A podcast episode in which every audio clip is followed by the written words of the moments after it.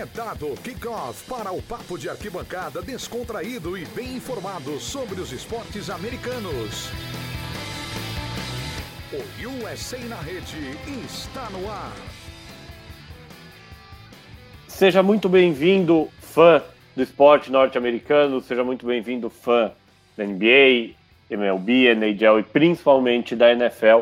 A edição 175 do podcast USA na Rede, o seu podcast de esportes americanos do portal The Playoffs.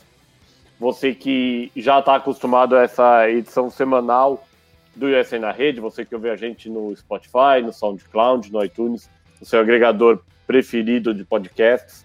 Não esquece de curtir o nosso feed para receber todas as atualizações.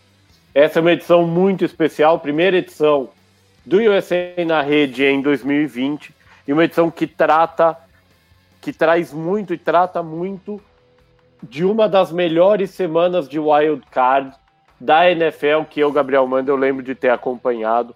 Quatro jogos espetaculares, dois no sábado, dois no domingo, definindo as quatro equipes que avançam e se encontram com os quatro times de bye para um divisional round na próxima semana, que deve ser espetacular também. A gente começa com a apresentação da nossa mesa, agradecendo mais uma vez o Miguel Fortunato, que ajuda a gente na parte técnica. E a nossa mesa que tem uma pessoa muito feliz aqui. Rafael Fraga, tudo bom, Fraga? Tudo maravilhoso, tudo ótimo. Só alegria aqui hoje. A dinastia está morta. O último passe do, da carreira do Tom Brady em playoffs foi um pick six que eliminou os Patriots. O Kirk Cousins foi o melhor quarterback do final de semana. Ah, e a minha praga dos 13 pontos dos Patriots parece que pegou. Então, para mim, tá muito bom hoje, como eu amo futebol americano. Com a gente também ele que estava mais tranquilo, até porque o único rival tá de bye só joga semana que vem e pode aproveitar grandes jogos, grandes quarterbacks, coisa que infelizmente nem o time dele, nem o meu parecem ter ou tiveram, pelo menos em grande parte dessa temporada 2019. Luiz Felipe Sassini, tudo bom, Luiz? Tudo ótimo. E você falar que só o, o, o Fraga tá feliz, você tá sendo legal, né? Acho que a bancada inteira tá sendo bem feliz essa semana. Principalmente com, com os acontecimentos de sábado. E esse, esse wildcard, com certeza, eu concordo com você, foi acho que um dos melhores que eu consigo lembrar. Normalmente o wildcard né, tem aqueles jogos mais travados, você fala, nossa, se, o, se, a, se os playoffs forem assim, vai ser difícil de assistir mas essa semana foi muito bom. Talvez esse último jogo não foi tão, tão gracioso quanto os outros três, mas que semana. A gente vai analisar os jogos aqui em ordem. Então a gente por um primeiro jogo que talvez não se esperava tanto e que acabou sendo um, um dos jogos mais loucos que eu vi na minha vida. Assim. É, os, os cinco últimos minutos do quarto período, né, do tempo regulamentar, do jogo entre Buffalo Bills e Houston Texans foram uma coisa de louco. Nada que aconteceu para mim no final daquele jogo faz sentido.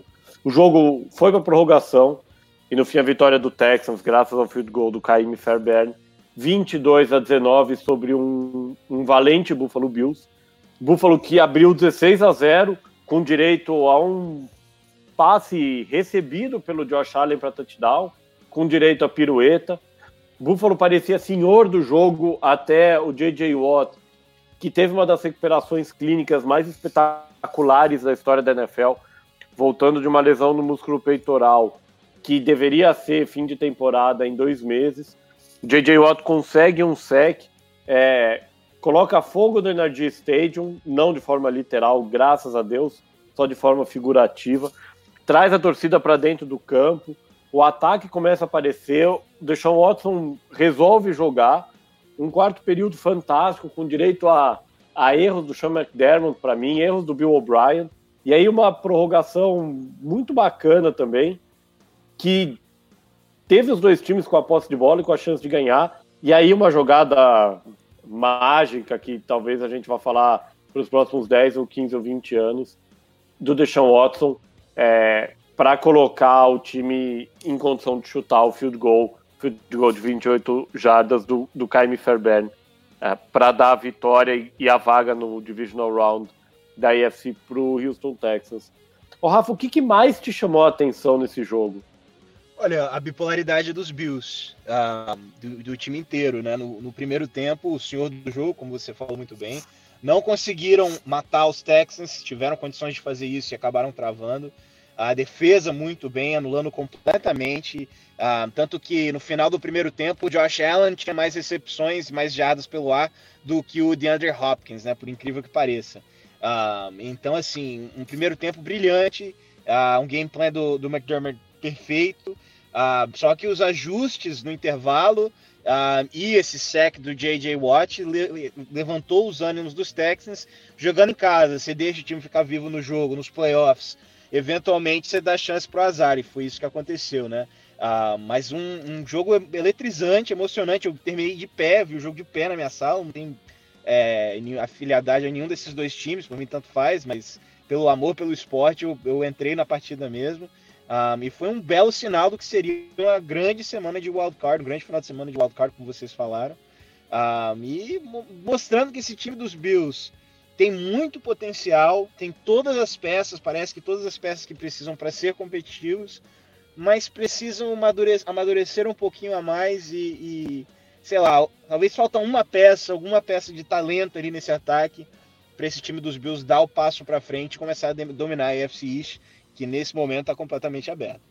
A gente, algumas vezes, é, durante os últimos anos, na verdade, não só agora, fala sobre o talento desse time do Houston Texans, é uma equipe que tem ótimos jogadores no ataque, ótimas peças na defesa, liderado pelo J.J. Watt, é, que vem conseguindo resultados dentro da divisão e vinha falhando nos playoffs.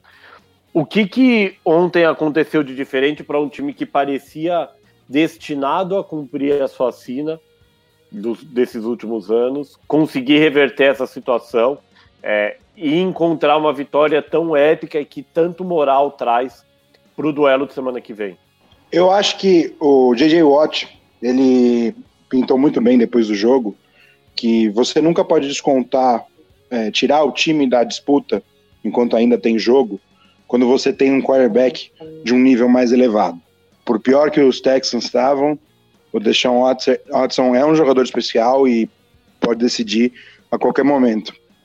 E ainda num confronto em casa com a sua torcida e contra um time que tem um, um quarterback que estava fazendo seu primeiro jogo de playoffs na carreira, é, que acaba é, fazendo cometendo alguns erros que só a experiência vai corrigir, é, acaba botando os, acabou botando os Texans de volta e depois do sec e daquele touchdown do Deshaun Watson, o jogo ficou totalmente aberto.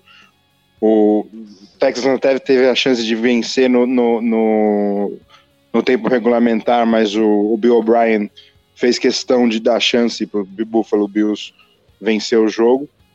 É, mas quando você realmente, que nem o J.J. Watt falou, quando você tem um quarterback que nem o Deshaun Watson, não dá para descartar esse time. É, e, e, e eu, eu, peço até desculpa aos ouvintes, né, torcedores dos Texans. Às vezes eu tenho a tendência de focar no time que perdeu mais do que ganhou no programa, eu tenho percebido isso. Mas eu, eu só queria frisar um pouquinho desse, disso que o, o Luiz falou do, Josh Allen. Ah, porque no primeiro tempo teve um jogo brilhante, um jogo sensacional. A leitura do jogo dele foi importante, ele resolvendo com as pernas, lançando belíssimos passes. Ah, mas ele sentiu o jogo. Na hora que ele começou a falhar, a gente via no olho dele que ele estava perdido, ele estava desesperado e começou a forçar muitos erros. Ele teve sorte que os Texans não tiveram condições de, de interceptar a bola e, e aniquilar o jogo. Teve muita sorte, que fez algumas decisões horríveis. Aquele, aquele é, um, um lateral que ele tentou ali no último drive, que ele, ele toca, tenta passar a bola pro, pro bloqueador, acaba dando um fumble, o bloqueador empurra a bola para a linha de fundo. Não tinha necessidade nenhuma de fazer aquilo, ele poderia ter sacrificado o jogo ali. Um, demonstrou o potencial que eu acredito que ele tenha de ser um, um quarterback de franchise em Buffalo, mas ele também demonstrou que os, os, as falhas mentais deles continuam lá e que ele tem que amadurecer muito para conseguir chegar nesse nível que, que, eu acredito que ele tem potencial para chegar. Mas esse ano ele mostrou que, que ainda não está lá e, e, que ele precisa de um quarterback coach ali, algum, alguém com experiência para ajudar a moldar ele num jogador de elite de NFL, um jogador de, de top, porque senão a carreira dele talvez não vai ser tão longa assim. Eu vou aproveitar, Rafa, que você é, trouxe a bola de volta para o lado do Buffalo Bills. Faço uma pergunta para a gente fechar o assunto Buffalo Bills por hoje e aí a gente fala um pouco mais do Texas.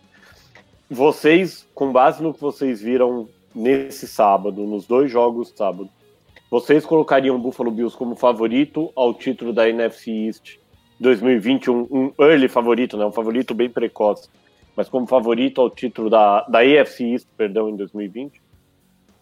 É, tá muito cedo, né? Vamos esperar para ver o que vai acontecer nos playoffs, no, no off-season. Né? Dependendo das movimentações do time, não. Se for para falar agora, bom, eu posso dizer com confiança, mesmo perdendo dois jogos contra eles, o melhor time da AFC East para mim do, em 2019-2020 foi Buffalo. Então, nesse ponto, sim, não deu para ganhar a divisão esse ano. Não, perderam os dois jogos contra os Patriots, sim, mas nesse momento eu vejo Buffalo o melhor time da divisão. Mas vamos esperar para ver quais vão ser as movimentações na off-season para poder traçar um favorito. Eu concordo com o Fraga, que ainda está um pouco cedo. É, se você olhar os, ro os rosters e é, possíveis free agents, o Buffalo está um pouco mais próximo de ser um, um, elenco mais forte. Só que a gente vai precisar ver o que vai acontecer com Tom Brady, o que vai acontecer com, com o McDaniels, o que vai acontecer com, com o Belichick. A gente vai ter que ver se esse trio vai se, ser mantido é, por me mesmo que esteja caindo o rendimento do Brady, você nunca pode descartá-lo, né? Então, vamos ver ainda como que vai ser a off-season, quem, quem vai estar em cada time depois da, da free agency, depois do, do, do draft, e aí a gente pode apontar um favorito melhor. No, no total, assim, vendo quem é... tem agora nos elencos, o Buffalo tem um time melhor, mas ainda não dá para apontar como favorito. Com a gente também ela que tá tranquila também, passou tranquila essa semana. Semana que vem certamente não vai ter a mesma folga. Minha macroeconomia, a gente estava falando de Texans e Bills, é, pensando é, nesse Houston Texans, o que, que te chamou mais a atenção na reviravolta é, dos três primeiros quartos para os últimos 16 é, minutos é, do tempo regulamentar e da prorrogação do Texans? Não, o, o, tanto que o Texans se deixou abalar e virou uma bola de neve foi incrível no final. Foi assim. Foi uma coisa absurda para mim, o tanto que eles se deixaram abalar em campo. O Josh Allen viajou total no final do jogo, zero condições. E assim, esperado, podia sair qualquer coisa daquele jogo, né? Mas assim, acho que foi um jogo acima do que foi imaginado e foi uma soft falconizada do Bills, né? Um outro detalhe, a gente vai falar depois, a gente teve essa discussão fora do ar e vai trazer ela para dentro do ar sobre uma atuação que chamou muita atenção nesse domingo. Mas uma coisa que chamou atenção também na vitória foi, foi a volta por cima do DeAndre Hopkins, né? É, depois de um fumble bem, bem estranho, bem ruim, para dizer a verdade, é, e que deu mais três pontos, no fim das contas, pro, é, pro Buffalo Bills. O DeAndre Hopkins finalmente apareceu, é, conseguiu recepções super importantes e terminou o jogo como principal alvo do Deshaun Watson. É uma volta por cima de um cara que é, sempre teve grande desempenho na temporada regular e sempre sofreu nos playoffs. E ontem, finalmente, diante da torcida, encaixou um bom jogo, né? Não, deu certo. Assim, tem que fazer o que funciona. O time estava perdendo de zero, então, assim, foi uma reação sensacional. O fumble deu aquela chocada no começo, mas ele se encontrou no jogo e foi sensacional. E o que eu mais adorei é que tudo começou num saque do J.J. Watt, né? Ele voltou e a força que ele dá para esse time, a diferença que ele faz na, na liderança como um todo é incrível, né? É, o Divisional Round é, o, o, jogo entre Texans e Chiefs é, em Kansas City está marcado para o domingo, 5 horas uh, da tarde, no, no horário de Brasília. Na opinião de vocês, para fechar esse primeiro jogo e continuar com essas, esse fim de semana incrível de wild card, quem é favorito? Quem leva, quem, quem avança para o AFC Championship Game? Kansas City Chiefs ou Houston Texans? Ah, não tem nem como não tem nem dúvidas, né? Eu vou ficar muito surpreso se alguém falar diferente aqui. São os Chiefs. Ah, os Texans montaram uma bela equipe, tem todo o talento lá, mas Houston tem dois grandes problemas. O primeiro, a linha ofensiva continua é, uma peneira, né? O, o, o Tunsil teve um ótimo ano, sim. Eu acho que ele estava machucado é, sábado, ah, mas é, continua sendo um grande problema. E esse time tem um problema enorme, que é o Bill O'Brien. Ah, ele simplesmente, assim, ele é o que segura esse time, ele é o freio de mão desse time. Uh, e se você botar o O'Brien contra o Andy Reid, ou Eric Bieniemy, uh, Patrick Mahomes, uh, eu não, eu não, desculpa, o jogo em Kansas City, eu não vejo Houston, Houston conseguindo segurar esse time nesse estágio, nesse palco, com os holofotes em cima deles. Pelo que eu vi nesse primeiro tempo dentro de casa, se você começar o jogo nesse ritmo contra Kansas City, quando você olhar o placar vai estar 35 a 0. É, eu acho que pode vir a ser um jogo equilibrado, mas os Chiefs são superiores e o fator Arrowhead né, vai ser muito forte e é, seria uma surpresa não dar Chiefs. Mas não é, eu, eu vejo o time dos Texans com possibilidades de a, aprontar alguma coisa. É, eu não estou falando que vai ser uma lavada dos Chiefs, os Texans não têm chance.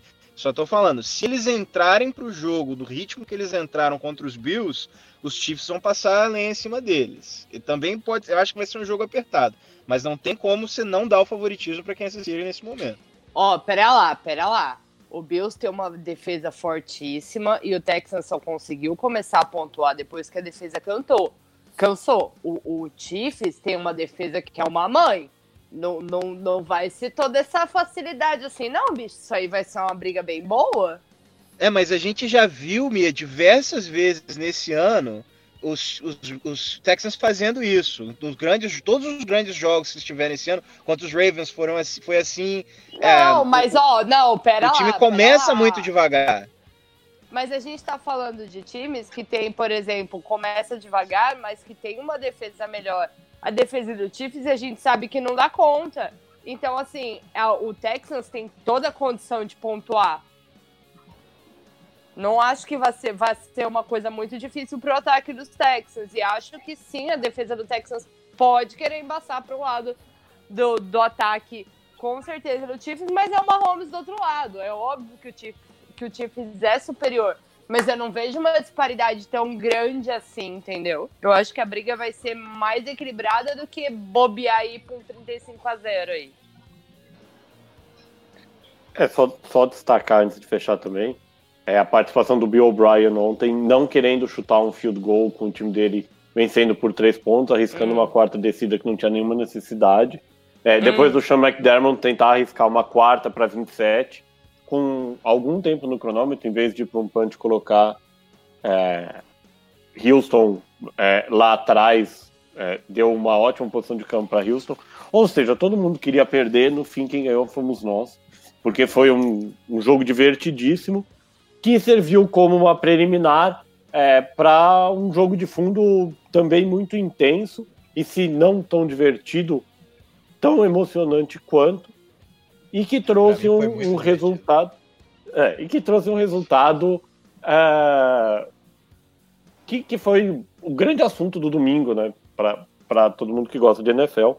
Fora de casa e sob o comando do segundo quarterback mais adorado por Mia Mastrocolo, o Tennessee Titans venceu o New England Patriots 20 a 13, eliminando os Patriots, acabando com o sonho de mais um Super Bowl e mantendo vivo o sonho de um Super Bowl para Ryan Tannehill é, e para Gabriel Manda, que ainda acredita no Super Bowl Tannehill e Cousins. ô, ô Luiz, é, na verdade o que a gente viu do ponto de vista é, do ataque de, de New England foi basicamente o que a gente viu a temporada toda, né? New England conseguiu um field goal e um touchdown nas duas primeiras postas de bola e depois não fez praticamente mais nada. É um reflexo da ótima defesa de Tennessee, é um reflexo de um ataque que foi é, de mais a menos, como os espanhóis gostam de dizer, nas últimas temporadas e que foi muito abaixo é, de, de, do nível que já apresentou no passado, ou é um misto das duas coisas? Eu acredito no misto das duas coisas, porque a defesa de Tennessee foi muito bem, é verdade. É, eu cheguei até a comentar é, com um amigo meu que estava me mandando mensagem durante o jogo que era incrível a quantidade de interceptações que Tennessee deixou passar e no fim acabou uma dando certo, mas o, depois do início, depois daquele início em que o, os, os Patriots fizeram o touchdown e o field goal, é, eles controlaram mais o jogo e principalmente aquela, aquele quando eles pararam os Patriots na linha de uma jarda, ali a, é, acordou a, a equipe com, inteira e aí mudou a cara do jogo. E mas também temos que entrar no fator que a, o ataque de, de New England não é mais o mesmo, não é mais aquele, aquele ataque de, do, dos últimos anos. For, o Tom Brady não está mais no mesmo nível de anteriormente e não conseguiu é, achar é, as jogadas que normalmente ele acha, é, criar aquelas jogadas milagrosas que convertem terceiras, terceiras descidas que estavam mortas. E eu acho que acaba acontecendo um misto das duas coisas. A defesa do Tennessee indo incrivelmente bem, principalmente na segunda parte do jogo, no segundo tempo, e o ataque de New England que refletiu o que foi o ano inteiro. Rafa, você Olha. que você que acompanha há muito tempo, aproveitando que o Luiz puxou o gancho, a gente já conversou também fora do ar. Explica a importância moral daquele goal line stand uh, dos Titans quando o Patriots teve a chance de abrir 17 a 7 com a bola na linha de uma jarda. Ah, foi ali que eles começaram a ganhar o jogo. Um, ali fez toda a diferença. Um touchdown ali muda completamente o patamar da partida. A história da partida seria outra. Ali, é, a defesa mostrou que eles conseguem bullying o ataque dos Patriots. E, por sinal, os, os Titans não têm uma grande defesa. A defesa de Tennessee não é uma ótima defesa, uma defesa dominante, é uma defesa. O grande problema desse time é um time que tem a dificuldade de impressionar o quarterback e é um time que é suspeito contra o jogo terrestre. A gente viu isso diversas vezes esse ano. Porém, esse ataque de New England é tão frágil que eles conseguiram transformar essa defesa, fazer essa defesa parecer uma grande defesa. E foi ali que eles viram isso. Se, se, se os Titans jogarem um futebol americano físico, botarem pressão em cima, se, se, se, se estabelecer dentro do jogo como a equipe dominante, eles conseguem tirar esse time, porque o Tom Brady não consegue lançar bola longa mais, não consegue botar a bola no, no, fora dos números. A, a linha ofensiva, os Karnek, a magia dele nem não tá dando conta né, do, dos jogadores esse ano. Ah, e, e, o jogo terrestre, que acabou encaixando por grande parte desse jogo, é, também é limitado. Então, ali eles mostraram que se o Tannehill cuidar da bola, se o Henry, se eles continuarem dando a bola para o Henry, controlarem o posse de bola do jogo, que foi a diferença também no primeiro tempo. New England ficou muito mais tempo com a posse do que o Tennessee. É, Titans, os Titans conseguiriam vir em Foxborough e derrubar o, o, Mike Tyson da NFL, que já está como o Mike Tyson contra o Lennox Lewis, né? É, aquele Mike Tyson que impõe medo antes da partida, mas você já, se você conseguir segurar aqueles primeiros, primeiros segundos, aqueles primeiros rounds, é, você já vê que é um, é um time completamente batível. Um, e você consegue vir em Foxborough e sair com a vitória. Foi exatamente isso que aconteceu. Uh, o Vrabel conhece Belichick e antes do jogo ele falou: não fiquem olhando as estrelas, não fiquem olhando o, a, a, a, aquelas, é, não sei como é que fala em português, aquelas bandeirinhas dos títulos. Olhe para o adversário na sua frente e jogue o seu jogo que vão ganhar. E, e foi isso que a gente teve no, no sábado. Uma, uma vitória brilhante dos, dos Titans que vou falar, não vou falar com muita confiança, oficialmente encerra a dinastia, mata essa era é, Patriots. Ano que vem vai ser um time completamente diferente, com alguns desses personagens que a gente conhece há muito tempo em funções diferentes, ou não aqui em New England mais. E, e tá aí para mim, um momento muito alegre eu, eu poder falar, como eu falei na abertura, eu poder falar que o último passe nos playoffs do Tom Brady em, em Foxborough, eu acredito que foi um pick six pro Logan Ryan. Ô, ô Mia, é, a gente sabe que você sonhava com 400 jardas e 4 touchdowns do Ryan Tannehill. É, não veio E não veio porque não foi necessário, né? Porque havia uma pequena, um pequeno monstro em campo, pegando todas as bolas. Eu tava vendo a hora que o, o Derrick Henry ia tirar o Ryan Tannehill é, under center e falar, dá o snap direto para mim, porque a gente, todo mundo sabia o que ia acontecer. É, e o Henry teve um desempenho espetacular, 182 jardas, um touchdown, mais de, 5 jardas de média. É, o, o quanto que Tennessee soube explorar o bom momento do Henry, a ótima temporada dele, é, a fragilidade da defesa de, de New England e o cansaço também no final do jogo, e o quanto que isso mostra que ter um ótimo running back ainda é fundamental na NFL. Cara, isso foi bem. Eles exploraram o, o, o, E bem demais ontem. Parecia um monstro em campo, um tanque de guerra. Ninguém parava ele. ele se alguém tentava, ele saía arrastando todo mundo. O time ganhou o jogo nisso com toda certeza.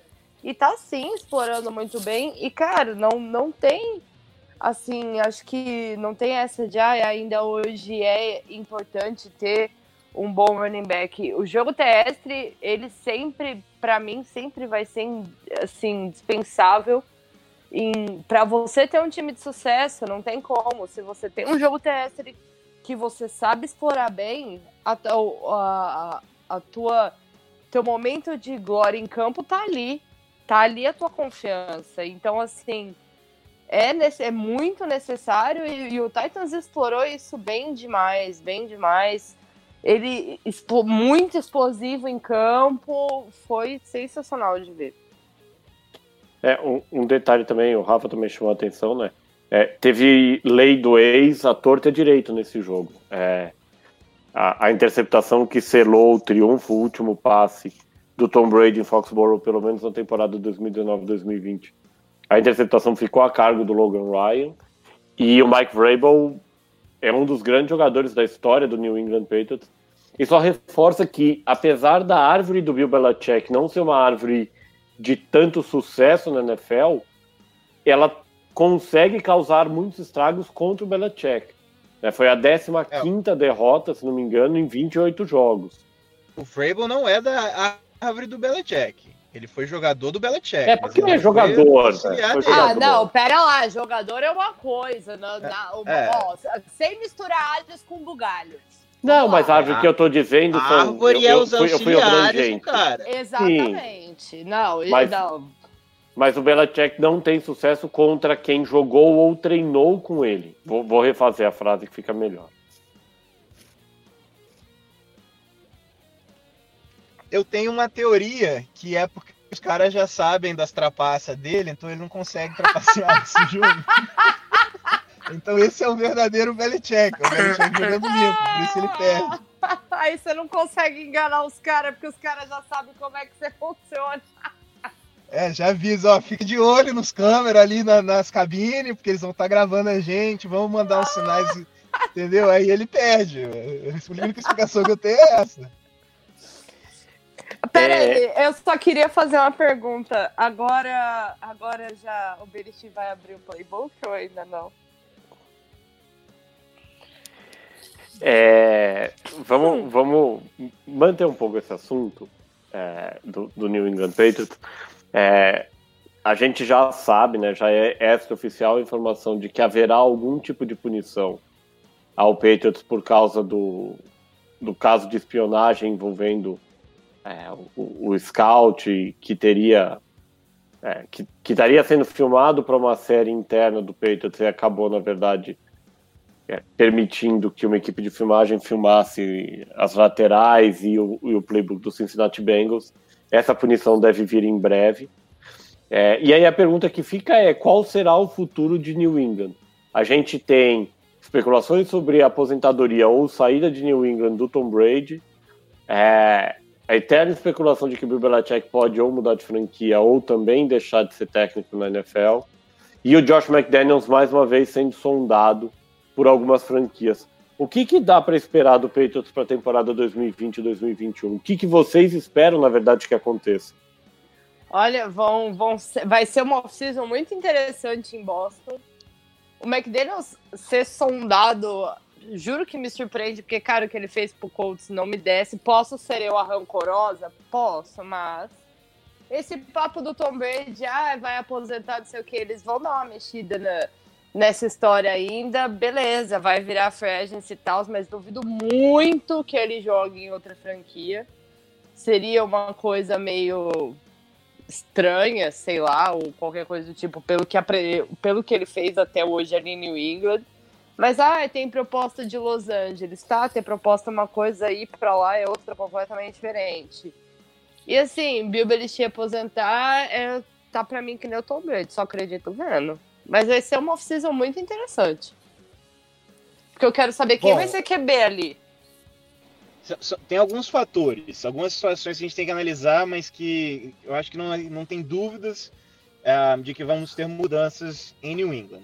Fator número, fator número um, o Tom Brady já falou já que ele não vai dar nenhum desconto para ficar em New England, vai querer receber igual um quarterback de elite.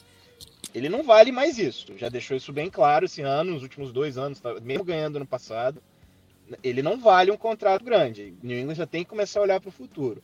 Porém, tem do, dois fatores. Fator número um, o Be se o Belichick. Se, eu, eu acho que o Belichick não vai querer o Tom Brady.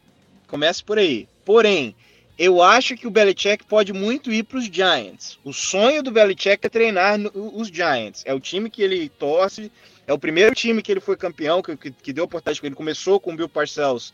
Ah, eu não sei se ele começou, acho que talvez ele começou até em New England, mas que ele teve, apareceu mesmo para a liga foi é, com os Giants, com o Bill Parcell como coordenador defensivo, onde ele ganhou Super Bowls. Ele sempre quis voltar para ser o, o, head coach lá. E se não for esse ano, ele não vai ter mais essa chance. Então existe essa possibilidade. Aí tem o outro fator, o fator Josh McDaniels. O McDaniels vai ter proposta para ser head coach. Será que ele vai ficar hein, esperando o Belichick aposentar de novo? Eu não sei. Se ele sair de New England, o Brady vai querer aprender um sistema novo com outro com outro coordenador ofensivo? Ou será que ele vai atrás do, do, do McDaniels? Ou já que está nesse ponto mesmo, ele vai jogar em outro time para se distanciar um pouquinho do Belichick também, que a gente já sabe que tem esses atritos ali? E se o Belichick for embora e o McDaniels finalmente for oficializado como head coach de New England, aí o Tom Brady pode ficar com o McDaniels? São esses os fatores aí que estão em jogo agora que vão definir o futuro em New England. O que a gente sabe é, vai ter mudança, o time vai mudar de cara e começa uma era nova em New England. Com quem como head coach, com quem como quarterback. Isso aí, nesse momento, é impossível, é impossível dizer como vai ser. Luiz, você que, é. que estuda tanto o draft, já estudou tanto, é, no caso de uma saída, pelo menos do Tom Brady, daria para imaginar New England pegando algum quarterback uh, que viesse para ser titular e algum dos bons talentos desse draft de 2020 como quarterback, caso New England mantenha essa escolha de primeira rodada, lembrando que no caso do Spygate foi exatamente a escolha de primeira rodada que a liga tirou de New England como punição? É, depende muito do que vai acontecer amanhã. Amanhã o Tua Tagovailoa vai dar uma declaração se ele entra ou não para o draft. Eu acho que ele não vai entrar, principalmente porque ele marcou uma conferência junto com o Nick Saban. Então eu acredito que ele vai anunciar que ele vai voltar para Alabama. É, e aí diminui um tanto a quantidade de, de possibilidades de quarterbacks para New England, porque vai fazer o Justin Herbert sair mais cedo, provavelmente vai fazer o Jordan Love e o Jacob Eason também saírem um pouco mais cedo. Então o range para New England encontrar um quarterback na primeira rodada pode estar um pouquinho longe. O fato deles terem perdido no Alcar é, e garantido a escolha 23, né, graças à derrota também do Saints, eles vão ficar com a 23 escolha do primeiro round, ajuda em caso de trade-up, porque é muito mais barato muito mais fácil para New England subir da 23 escolha do que uma potencial escolha na 30 ou 29 é, Justin Herbert provavelmente vai estar tá muito longe, Tua Tagovailoa provavelmente fora do draft, então se eles planejam ir num quarterback, provavelmente vai ser o Wilson ou o Love, ou arriscar, que é um pouquinho, um pouquinho seria um pouquinho inesperado, uma escolha no Jalen Hurts ou no Jacob Fromm, que hoje estão sendo projetados para a segunda rodada ou até terceira, mas que com um combine bom e talvez com uma boa entrevista pode fazer New England é, escolhê-los. É, tem o um é, fator também gente... dessa punição, né? Porque se eles foram punidos com a perca de uma rodada na primeira vez que eles foram pegos com isso, a, a segunda punição tem que ser maior, né? É o estilo da NFL, o estilo do Goodell. Então tem que ser uma punição maior do que a última. Então, no mínimo, uma escolha de primeiro round, mas eu acredito que mais do que isso. É, se eles perderem a escolha de primeiro round, aí você pode esquecer. Não vem QB no draft, aí eles vão com o Steedham, se não for o Brady, porque eles já não têm uma escolha de segunda rodada que eles trocaram essa escolha com o Atlanta Falcons pelo Mohamed Sanu. É, e aí eles teriam as escolhas de terceira rodada, que eles vão, que eles vão ter a própria e mais algumas escolhas compensatórias que devem vir. Porém, a, já no final da terceira rodada, é mais fácil eles continuarem com o Steelers. É, Para fechar aqui a EFC, é, com a vitória, o Tennessee Titans ganha o direito de viajar a Maryland, viajar a Baltimore para enfrentar, enfrentar perdão, é, no sábado às 10h15 da noite, horário de Brasília, o Baltimore Ravens. É, eu preciso perguntar, mas eu já imagino a resposta. Alguém acha que o Titans ganha? É, sem querer fazer uma prévia, que já vai esse vai ser o assunto do, de terça-feira, é, eu acredito que vai dar Ravens, mas o Titans tem, pode surpreender também. É, os Titans é o time que tem apresentado o melhor futebol americano nos últimos dois meses, mês e meio da NFL. Então, tudo pode acontecer, mas eu vou apostar nos Ravens também, que é o time mais consistente e que foi o melhor time da temporada. Mia? Ai. Não sei o que dizer, só sinto. Posso ir nessa? Tá bom. É, fechamos então o primeiro dia do Wild Card e entramos agora nesse domingo fantástico também, domingo que reservou para nós os dois jogos de Wild Card da NFC. É, e no primeiro jogo a gente teve, não sei, talvez a maior surpresa, se é que se pode dizer assim, desse final de semana. A gente tinha sido unânime no último programa em apontar o New Orleans Saints como favorito sobre o Minnesota Vikings. E novamente na prorrogação, novamente com muita emoção, em um jogo que teve histórias super interessantes é, para a gente comentar aqui. O Minnesota Vikings, do Kirk Cousins, o quarterback que a minha mais adora na NFL, surpreendeu e venceu por 26 a 20 o New Orleans Saints. É, Drew Brees, Michael Thomas, Alvin Kamara e companhia estão fora, Sean Payton estão fora dos playoffs, pensam na próxima temporada. E o Minnesota Vikings segue sonhando com o Super Bowl. Dá para chamar esse resultado de zebra? Olha, acho que sim. Pô, se dá. Eu acho que sim. Que nem a gente tinha falado na segunda-feira, que os Vikings precisariam de algo em comum, e esse algo em comum aconteceu, que foi a terrível é, apresentação do Drew Brees, que não foi, que nem você disse, fora, fora da gravação pra gente, mano. É, não foi nem o melhor QB do próprio time. É, e, e, isso foi o fator em comum. E aí, juntando um grande jogo do, do Kirk Cousins e uma recuperação incrível do Adam Thielen, esse foi o fator em comum que a gente estava esperando e acabou acontecendo essa surpresa. É, esse eu acho que eu acho, acreditava que seria o único jogo que não seria equilibrado. Eu esperava uma vitória é, tranquila do Saints pelo, por jogar em casa, pela experiência do time um, e pelos problemas de contusões dos Vikings. Mas foi muito longe disso que a gente teve, e por isso que eu concordo. É, a grande zebra da rodada é essa vitória. Que, tá, eu acho que aqui no programa ninguém apostou nos Vikings. Um, o Cousins, para mim, eu, eu, como último defensor de Kirk Cousins aqui no programa, vou tirar esse momento para é, é, né, vangloriar um pouquinho o querido Capitão Kirk, porque é, eu acho que é um cara extremamente injustiçado na liga por, por, por especialistas né, e, e, e, torcedores que acham que pelo contrato ele não vale é, que, é, que ele é pipoqueiro, que ele não joga em jogo grande. A temporada dele foi incrível, foi uma temporada muito boa. Não começou o ano bem, mas se ajustou e terminou o ano, Mia, com todo respeito, como o melhor quarterback da NFC Norte em 2019-2020. Um, e nesse momento, se existia alguma dúvida ainda que ele pipoca nos grandes jogos, esse foi o maior jogo da carreira dele. E em um certo momento, o momento mais decisivo, os dois momentos mais decisivos da partida, ele converte um belíssimo passo para o Adam Thielen e depois põe aquela, aquela belíssima bola no, no Rudolph também para encerrar o jogo. Então, é, se existiam dúvidas que o Kirk Cousins é um quarterback de franquia, de franchise, que ele é um cara que cresce, que consegue jogar nos grandes jogos, eu acho que essa dúvida acabou, encerrou hoje, e a gente pode considerar o Kirk Cousins, sim, é, como um dos grandes quarterbacks da NFL. Não está entre os top 5, talvez nem entre os top 10, mas ele é sim o quarterback de elite e ele vale sim o contrato que Minnesota pagou a ele, porque o Case Keenum não teria feito o que ele fez hoje. Ô, minha não réplica. vale não, bicho. Não vale os 84 milhões. Ele fez a, a base do que ele tinha que fazer. E a grande, o, a grande estrela da vitória do Vikings foi o Drew Brees não ter jogado nada. Se o Drew Brees tivesse jogado de acordo, não tinha chance. O que fez assim o básico do que ele tinha que fazer. Ai, uma grande atuação, não, bicho. Um ótimo quarterback é muita coisa para ele. Ele não vale os 84 milhões.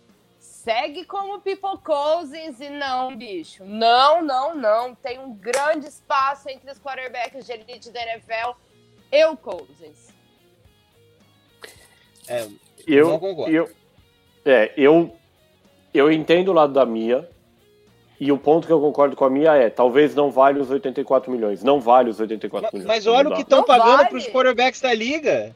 Não, ele não mas... é. Não, só, ele olha o que todo. O Carson Wentz, o Jared Goff. Isso não quer dizer que ele vale isso, bicho. O, o, o, o, James Winston tá pedindo 30 milhões por ano. O James Winston, o Kirk Cousins é vale, é, é sete vezes vale. melhor que o James Winston. Mas alguém vai pagar 25, 27 para ele por ano. Mas alguém pagar não quer dizer que ele vale isso, bicho. Uma coisa não tem nada a ver com a outra.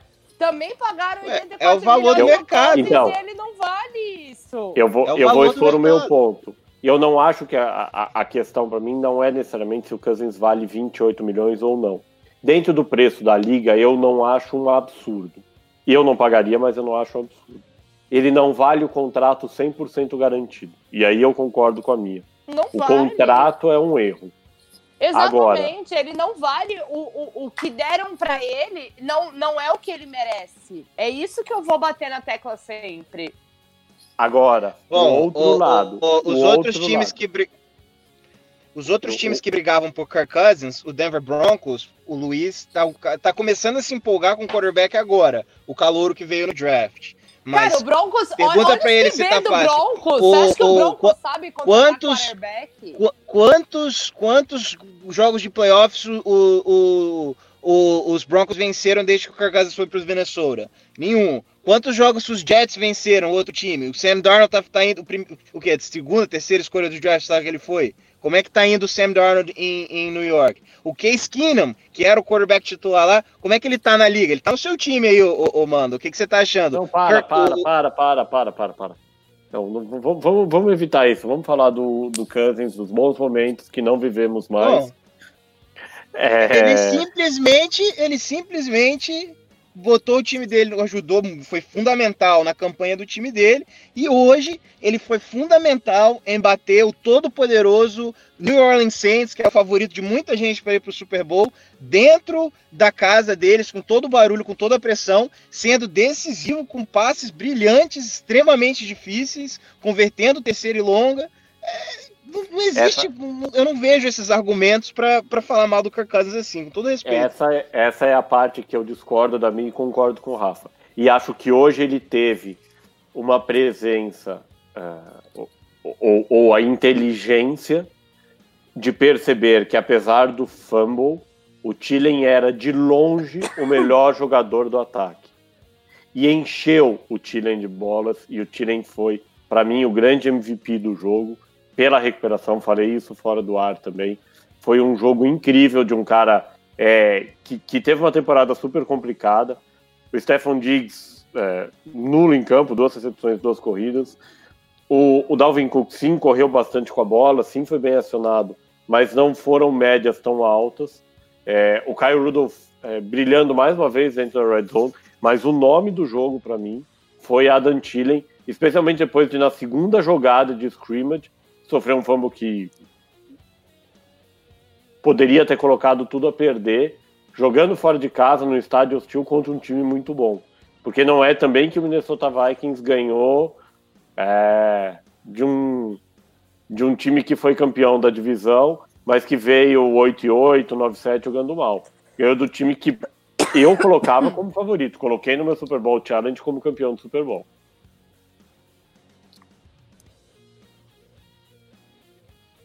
Eu imagino que esse silêncio significa que todos vocês concordam comigo. Sim, foi exatamente por isso. Eu não tinha mais nada a falar, você já tinha feito uma colocação perfeita. É, o, o, o outro lado é assim também. É, Minnesota, tudo bem, o nível do New Orleans é muito alto, mas Minnesota também não, não teve vida fácil, sofreu demais, se desgastou demais, é, deu chance para o azar no final do jogo e acabou tendo que jogar uma prorrogação a mais, um pedaço de uma prorrogação, né, quatro minutos, além de um jogo a mais. Vocês acham que isso pode pesar para a semana que vem? Além do jogo fora de casa, de novo, né? Ter Com certeza, ainda mais. Ainda mais, exatamente, exatamente esse fato. O fator deles terem que cruzar o país para jogar em São Francisco é, é, algo que vai pesar. Eles vão ter jogado mais do que no, o normal, é, vão ter menos tempo de preparação, porque o São Francisco está se preparando é, para esse jogo já faz uma semana. E, obviamente, essa viagem, é, como é, é difícil para os times da costa oeste terem que ir até é, os, os, os times, os estádios da costa leste, é, com certeza vai influenciar. O, os Vikings mostraram que, tem que eles têm time sim para competir. É, eu, apesar de eu ser um grande crítico do Kirk Cousins e, e que, dizer que não dá para confiar muito nele, é, ele mostrou é, que pode sim vencer jogos de playoffs, então é, não dá para dar como um time vencido, mas o São Francisco tem uma van grande vantagem para esse jogo do outro lado, falando do lado derrotado, a gente algumas vezes durante a temporada explorou o fato de talvez New Orleans ser muito dependente do, do Michael Thomas e do Alvin Kamara, e a gente pouco falou, mas eu imagino que deixava subentendido também, que era muito dependente do Drew Brees. E hoje é, o Thomas foi o, o, melhor do trio, não sei se vocês concordam. É, o Camara não teve um bom desempenho e o Drew Brees, assim, se você olha nos números, não são números tão ruins, mas o Brees jogou muita bola fora, o Brees forçou muito passe. É, não, não foi o Drew Brees que a gente viu durante toda a temporada. Não é nem o Brees que a gente está acostumado a ver, né?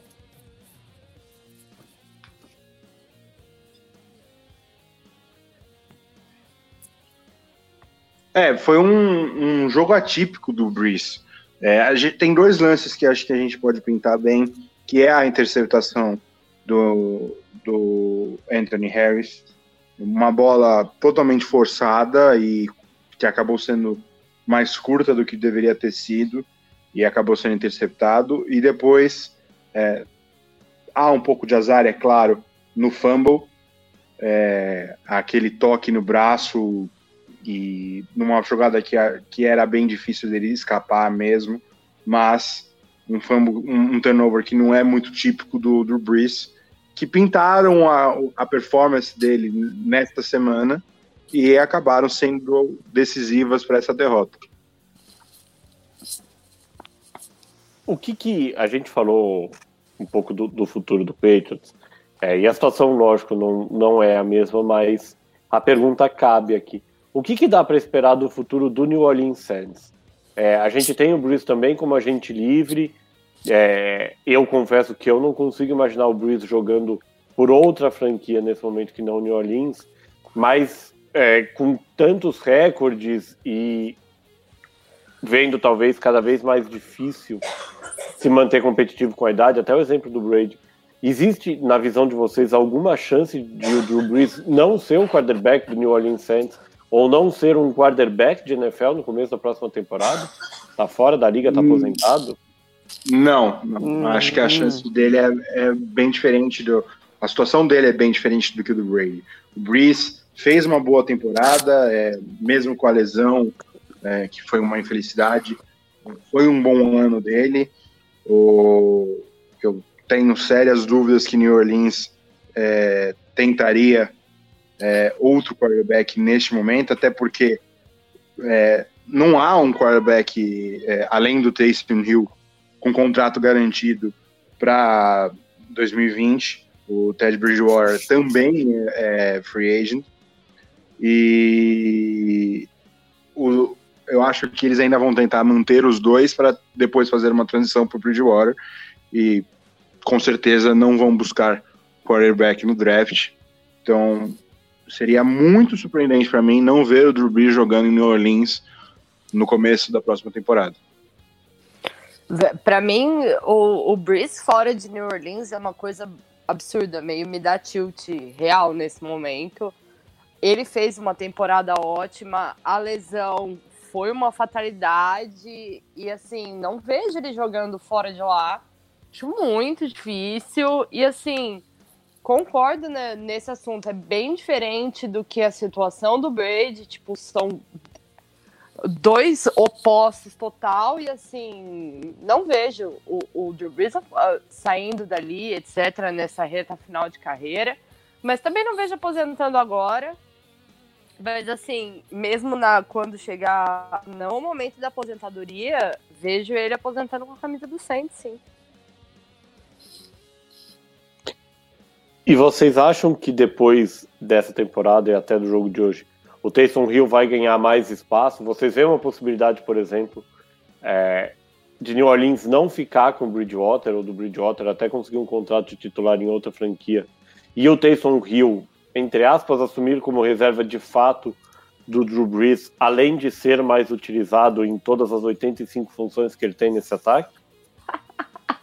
O, o, o Taysom Hill, ele fez um ótimo passe, mostrou uma boa potência no braço dele nessa partida, é, mas ele é o canivete suíço, ele não tá ali, o Sean Payton não projeta ele como um substituto é, do, do Brees.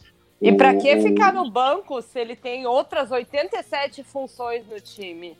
É, o Taysom Hill vai fazer outra, outras funções, vai ser o, vai receber bolas, vai, vai continuar correndo, essas jogadinhas mais é, elaboradas, mas ele não é o substituto do, Bree, do Breeze. É, é possível que o Bridgewater não fique em Orleans? É possível. É possível que ele receba uma chance em algum outro time e isso acaba é, afetando com certeza na decisão de do Bridgewater mais do, do que do New Orleans. É, mas é, tu, se o Bridgewater sair, é bem provável que eles ainda busquem um outro quarterback, talvez um Colt McCoy, algum outro jogador, é, para ser o reserva imediato do Breeze em caso alguma coisa aconteça com o Breeze. Uma. Olha, Fala mesmo. Assim, é, é muito difícil você pensar nele como um substituto de quarterback. Um cara que é um jogador completo, porque ele faz. Ele é total severino. O que você precisa, ele aparece para fazer. E faz bem.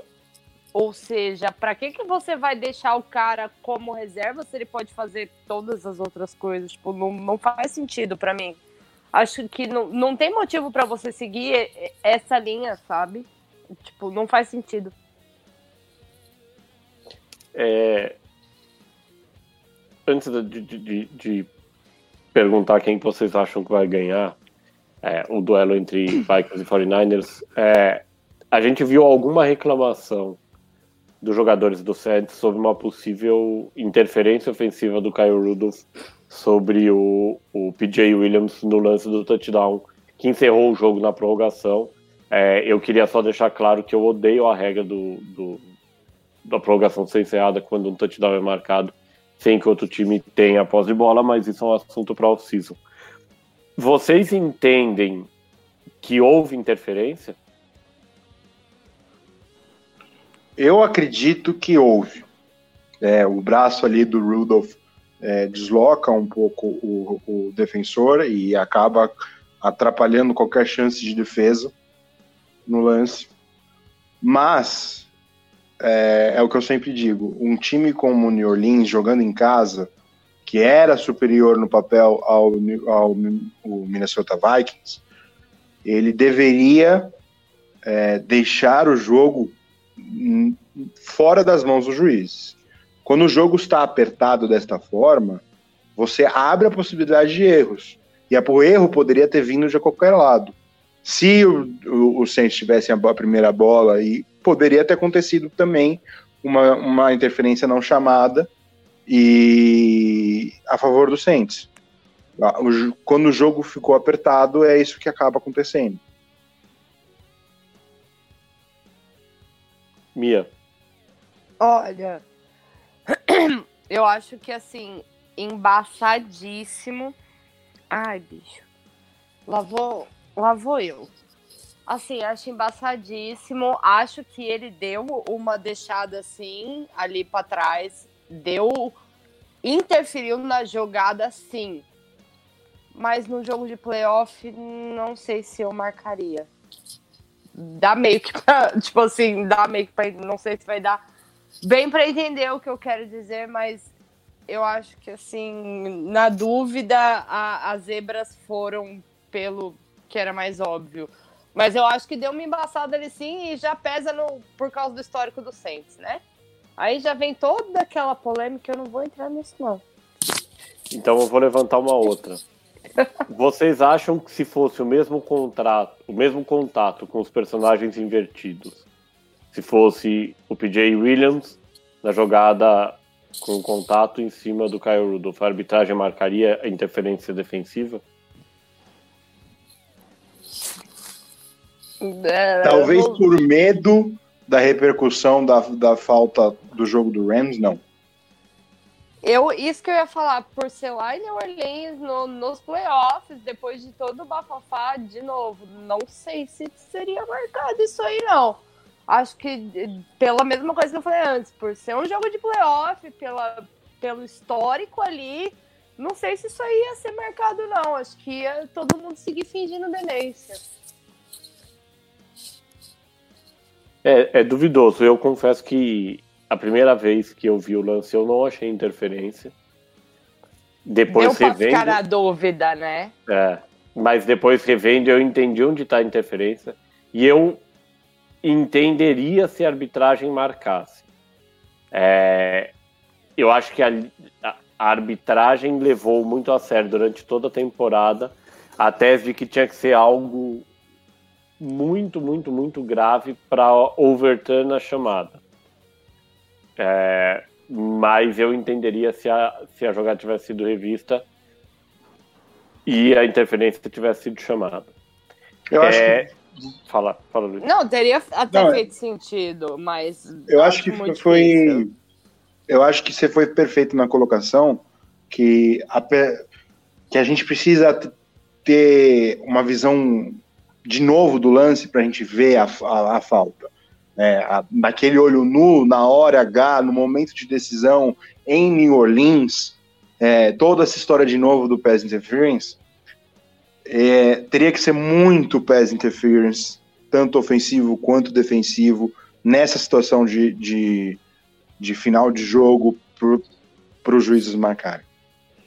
Tipo, ia ter que ser uma coisa assim, segurar real e, e ser uma coisa absurda, porque Cara, durante a temporada, se tava na meio, meio na dúvida, ninguém tava marcando. Imagina num jogo de playoffs e com, né, todo o histórico, etc. De qualquer jeito ia ser muito embaçado, acho muito difícil. Por, principalmente por ser um jogo de playoff. na visão de vocês, Minnesota tem alguma chance contra São Francisco no, no próximo final de semana? Esse jogo é o jogo que abre uh, o Divisional Round uh, no, no sábado às seis e meia da tarde, horário de Brasília. Só se o Kiro machucar. Seria, seria, eu acho que seria injusto a gente tirar qualquer possibilidade do, do Minnesota Vikings de vencer em São Francisco depois do que eles fizerem em New Orleans. Se, é, ninguém esperava e eles conseguiram. A gente já São viu muitos times né? diferentes. Não, mas é, seria muito injusto você, você ver um, um time como o que o, o, o Minnesota Vikings fez é, e tirar qualquer possibilidade deles ganharem. São Francisco deve ganhar? Acredito que sim, mas seria meio injusto tirar a possibilidade do Minnesota Vikings. Chance todo mundo tem, pô. A gente tá aqui nos playoffs por causa disso. Mas, assim, probabilidade, se o Kiro machucar, muito maior. Do segue o baile de, de São Francisco, que foi o que eles mostraram a temporada inteira. É, eu confesso que até pelo tempo, pela necessidade de cruzar o país, eu acho muito difícil é, que, que Minnesota tenha sucesso. Passando para o último jogo, o jogo que fechou essa rodada de, de wild card, é, e aqui mais uma vez é, a gente teve talvez o fator saúde como determinante é, para o resultado, pelo menos para o desfecho do jogo. É, jogando fora de casa, o Seattle Seahawks fez 17 a 9 no Philadelphia Eagles, eliminou o último representante da NFC East e segue vivo na luta para voltar ao Super Bowl, um jogo em que é, o Carson Wentz, é, por lesão, fez apenas quatro passes, depois teve uma contusão na cabeça, é, que tecnicamente é né, uma, uma, uma concussão praticamente, e foi substituído pelo interminável Josh McCown, do alto de seus 40 anos, fazendo o seu primeiro jogo de playoffs é, e não conseguindo levar o Eagles à vitória. Vocês acham que Seattle teria ganho o jogo se o Carson Wentz tivesse permanecido em campo durante 60 minutos? Da forma que Seattle jogou, eu acredito que o Carson Wentz tinha chance de vencer o jogo, sim, se ele tivesse em campo. É, na prévia, na, no antes jogo, eu achava que o Seattle era é, superior e apesar das lesões de Seattle, as lesões de, de Filadélfia seriam é, mais importantes e aí Seattle seria se sobressaria mas foi um jogo um pouco abaixo do que eu esperava de Seattle. É, Seattle ganhou porque o Russell Wilson é especial e com o Carson Wentz a história poderia ter sido outra. Cara, que, que dó do Carson Wentz, do, do, que azar não mais uma vez chegar nos playoffs e não jogar e eu concordo, acho que com ele em campo a história teria sido muito diferente. O, o Eagles passou uma temporada inteira remendado, o, a enfermaria do Eagles passou o ano todo lotado, o Ertz jogando super, hiper, mega no, no sacrifício todo rebentado, mas o Seattle mostrou uma coisa muito abaixo do que a gente viu durante essa temporada, do que a gente viu naquele time que ganhou de São Francisco lá em São Francisco e etc. Vou reclamar do Seattle jogando abaixo? Não vou reclamar. Mas foi uma coisa muito diferente e assim, se o Carson Wentz tivesse permanecido no jogo, podia ter sido muito diferente o rumo da história, mas pela atuação do Seattle que foi abaixo. Mas assim, o, o Russell Wilson é o, o, cara que a gente está acostumado e espera que ele seja. Seattle é um time embaçado para jogar nos playoffs, mas foi um jogo abaixo do da expectativa, assim, geral. O É, é, Seattle perdeu três corredores durante, três running backs durante a, a temporada, né, no final da temporada. CJ Prosise, o Chris Carson e o, e o Rashad Penny. É, e é muito claro que, que o Marshall Lynch ainda não tem o mesmo ritmo de jogo e o Travis Homer não é o cara, né? Hoje o jogo corrido de Seattle é, foi absolutamente nulo. O, o, o quanto para vocês é, um outro quarterback, um outro estilo de jogo, por exemplo, o próprio Carson Wentz ou o Kirk Cousins, já que a gente falou aqui, o, o Drew Brees, conseguiria reverter essa situação tão bem quanto o Russell Wilson consegue com essa capacidade única dele de scramble, de manter a jogada viva, de achar recebedores onde não tem? Ah, a chance seria bem baixa. A gente tem que botar na conta também que o Mike Upari não jogou por causa de lesão, e isso com certeza influenciou na, no desempenho do jogo corrido é, de Seattle. Se o Upari jogar nas próximas semanas, uh, o Homer pode ser mais efetivo e o Marshawn Lynch pode acabar ganhando mais ritmo de jogo e causar mais impacto nesse ataque. Mas no jogo de hoje, se é um, um, um quarterback diferente, eu não quero desmerecer o Cousins, mas é, se é o Cousins, provavelmente Seattle não teria, não, não teria ganho, não. É, aproveitando é, um dos grandes diferenciais do jogo, né?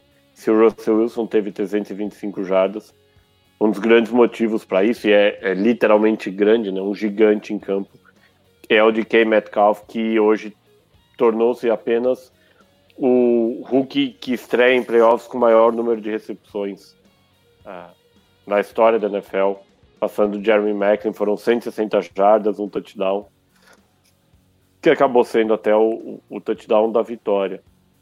Dá para dizer que Seattle achou um alvo complementar para o Tyler Lockett e tem agora uma dupla que torna esse estilo de jogo do Drew Brees, do, do Russell Wilson, perdão, ainda mais perigoso?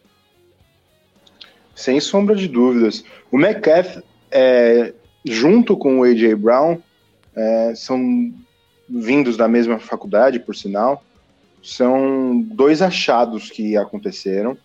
Provavelmente ambos mereciam ter ido, sido escolhidos na primeira rodada, né? Como foram conversado muito sobre isso é, antes do draft, antes do combine, é, que ambos deveriam ser, tinham possibilidade de ser primeiro round e acabaram caindo para o segundo. É, se provaram talvez os melhores receivers dessa última classe, junto com o Terry McLaurin. É, e Seattle está bem servido agora. Há uma pena que o Will Dicely está machucado e não pode complementar esse grupo de recebedores é, do, do Russell Wilson, apesar do bom trabalho do Jacob Hollister também. O Mia está preocupada para a semana que vem já? Eu tô nervosa pra caramba, você sabe como é que eu sou, né? Jogar com, com o Seattle nos playoffs é sempre embaçado e vou te contar que 2015 tá entalado até hoje na minha garganta. Eu não superei aquele championship. Você preferia jogar com, contra o Philadelphia do que jogar contra o Seahawks? Não, porque o Philadelphia ganhou da gente em prime time em tempo e na temporada normal. Então qualquer um dos qualquer um dos dois times seria chato, mas é que o, o Seattle é, é carniça. Se eu tivesse que escolher um dos dois, provavelmente escolheria o Eagles, sim. É, pensando agora do lado de, de Filadélfia, né? Filadélfia, é, como eu falou, veio foi uma franquia que veio toda remendada para os playoffs. É, acabou chegando basicamente porque Dallas, que hoje oficialmente é, dispensou ou não renovou, não renovará o contrato do Jason Garrett. Dallas tentou entregar a temporada até não poder mais e conseguiu. E aí, quando o Philadelphia finalmente esquentou, né, no final da temporada, conseguiu encaixar bons jogos em dezembro, essa fatalidade de novo é, de um problema com o Carson Wentz e aí a necessidade de você colocar o Josh McCall, é, que não é o mesmo quarterback que o Carson Wentz, não tem a mesma mobilidade, não tem o mesmo talento. faltou o que para Filadélfia para equilibrar ainda mais esse jogo, ou na verdade para conseguir o touchdown que poderia levar o jogo para prorrogação? Jogador. O time Sorte. passou. Não, o time passou a temporada inteira remendada, bicho. E, e não foi só recebedor, tipo, tava todo mundo machucado. E aí não, e... de brinde o azar doentes que não consegue jogar em playoffs, cara. Deu dó. Eu fiquei e não só muito isso. triste de verdade vendo os vídeos do Macau com o no final do jogo. Nem, não só isso, o Macau também ficou machucado. O Macau também terminou o jogo machucado. É, seja... O azar, o azar do, do Philadelphia foi muito grande. Era possível que se o Macau tivesse é, saudável, a defesa de se não tivesse do, machucado, Seattle, né? É, se o, Macau, se o Macau não tivesse machucado, não tivesse jogando no sacrifício, é, era possível que, que Filadélfia ainda achasse o caminho da vitória. Mas o ano inteiro de Filadélfia é, foi, um desastre, foi difícil, muitas lesões. É, é, é, é, chato dizer isso, mas não era para Filadélfia estar nos playoffs. Não era para ninguém dessa divisão estar nos playoffs, mas alguém Exatamente. tem que ir. Exatamente o se campeão da divisão bem conversadinho, não, não ia ninguém dessa divisão para os playoffs, porque ninguém merecia, ninguém queria ganhar aquilo ali. É, o Philadelphia foi o melhor time da, dos playoffs, de, de, dessa divisão.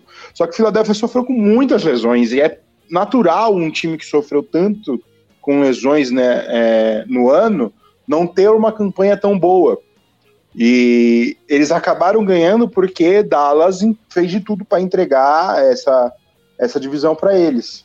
Mas Filadélfia é aquela temporada que parece que tem uma nuvem negra em cima deles e estava destinada a terminar desse jeito. É, é até um pouco folclórico o Carson Wentz e o, e o Josh McCown se machucarem no jogo de Wild Card.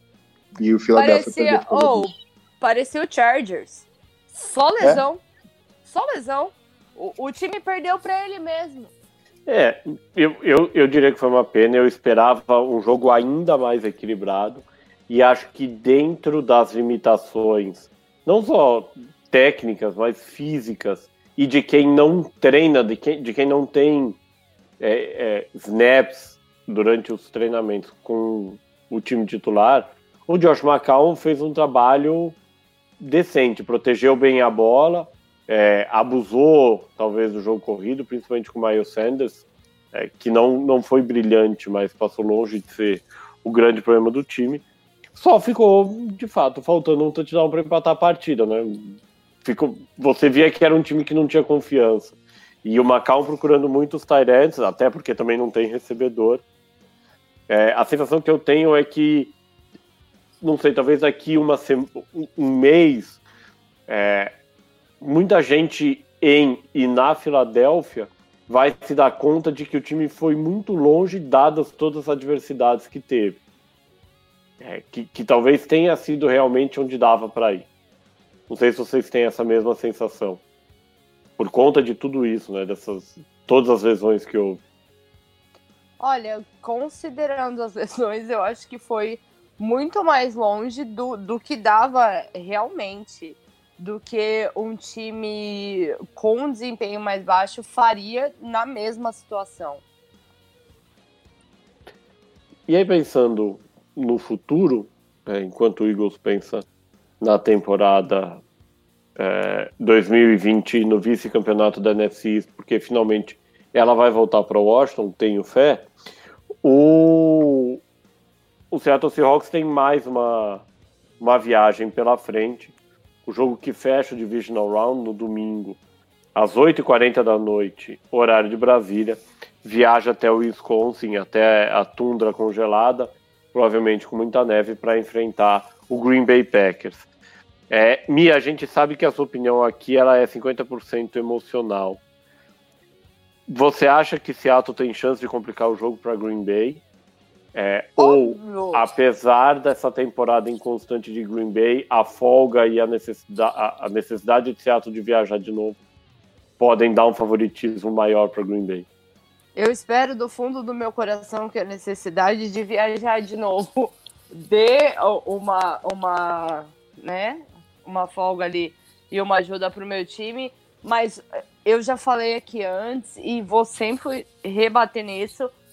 O Seattle é um time embaçadíssimo para você jogar nos, nos playoffs, é um time chato e tem muita chance sim, né? vai jogar em casa, não, não, não. O Seattle também é acostumado a jogar no frio, então assim, a previsão para domingo que vem não é neve, a previsão é de menos 1 a menos 3.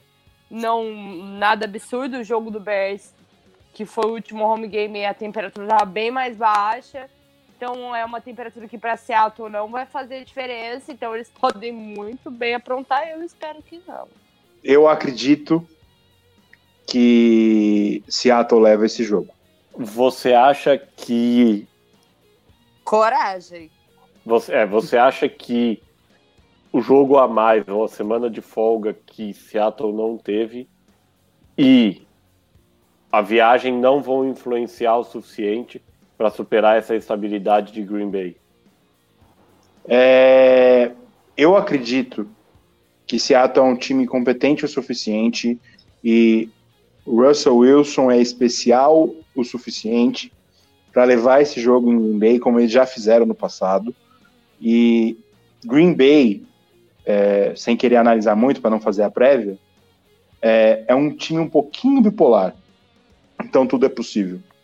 Bom, no próximo domingo saberemos quantos dos quatro duelos do Divisional Round acertamos e não acertamos nessa edição 175 do podcast USA na Rede. Edição essa que, que termina agora agradecendo mais uma vez ao Miguel Fortunato pela ajuda na parte técnica, agradecendo também ao Rafael Fraga, que teve problemas técnicos e acabou é, precisando sair um pouco mais cedo, não participou é, dessa última análise.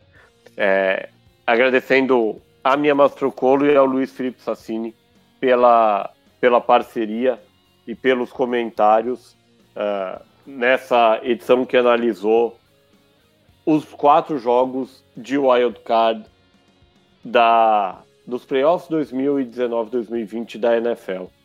Na semana que vem a gente volta.